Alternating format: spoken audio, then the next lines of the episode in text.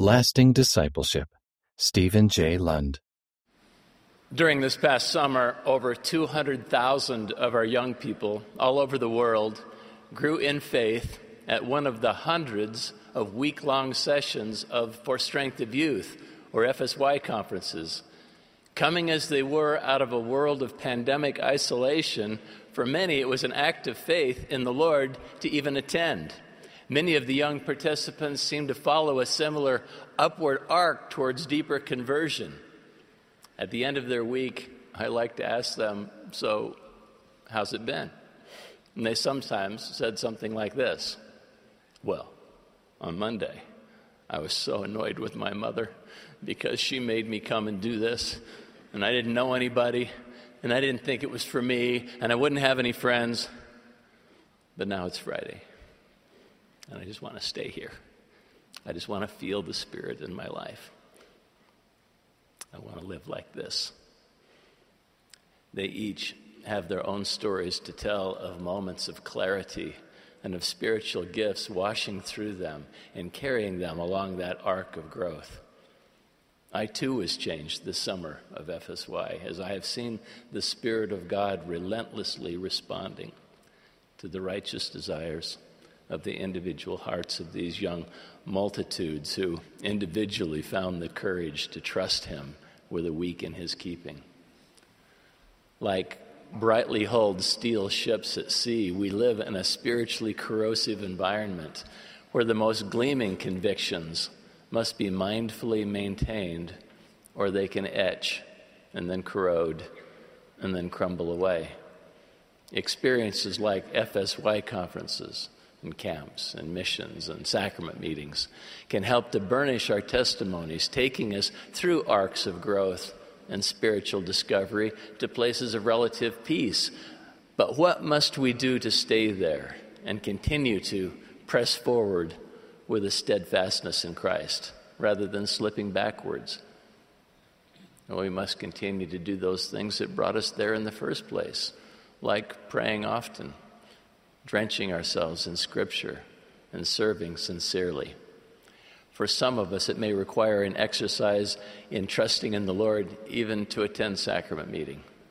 But once there, the healing influence of the Lord's sacrament, infusions of gospel principles, and the nurture of the church community can send us home on higher ground.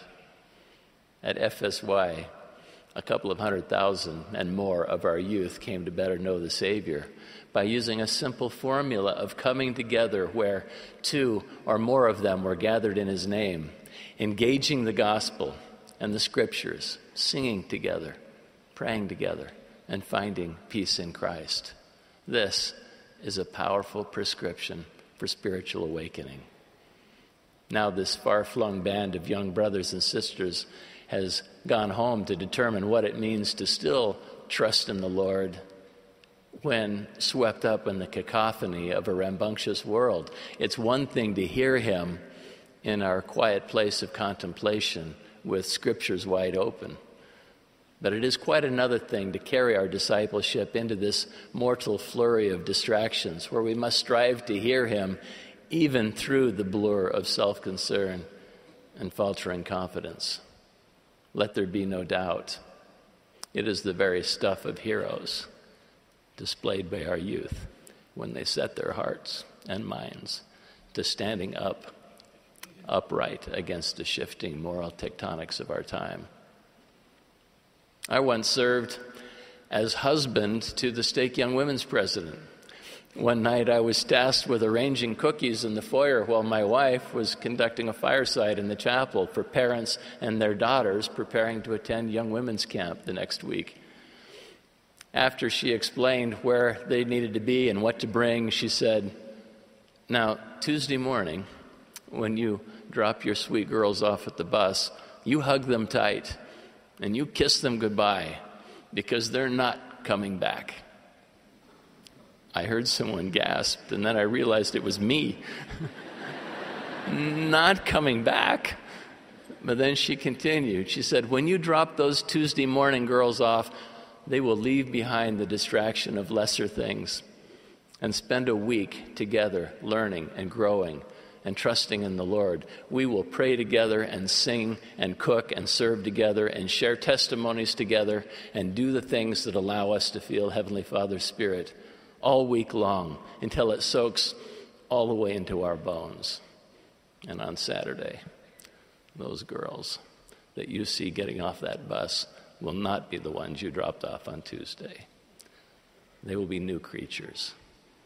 And if you help them continue from that higher plane, they will astonish you. They will continue to change and to grow, and so will your family. Well, on that Saturday, it was just as she predicted. As I was loading tents, I heard my wife's voice off in the little woodsy amphitheater where the girls had gathered before heading for home. I heard her say, Oh, there you are. We've been watching for you all week. Our Saturday girls.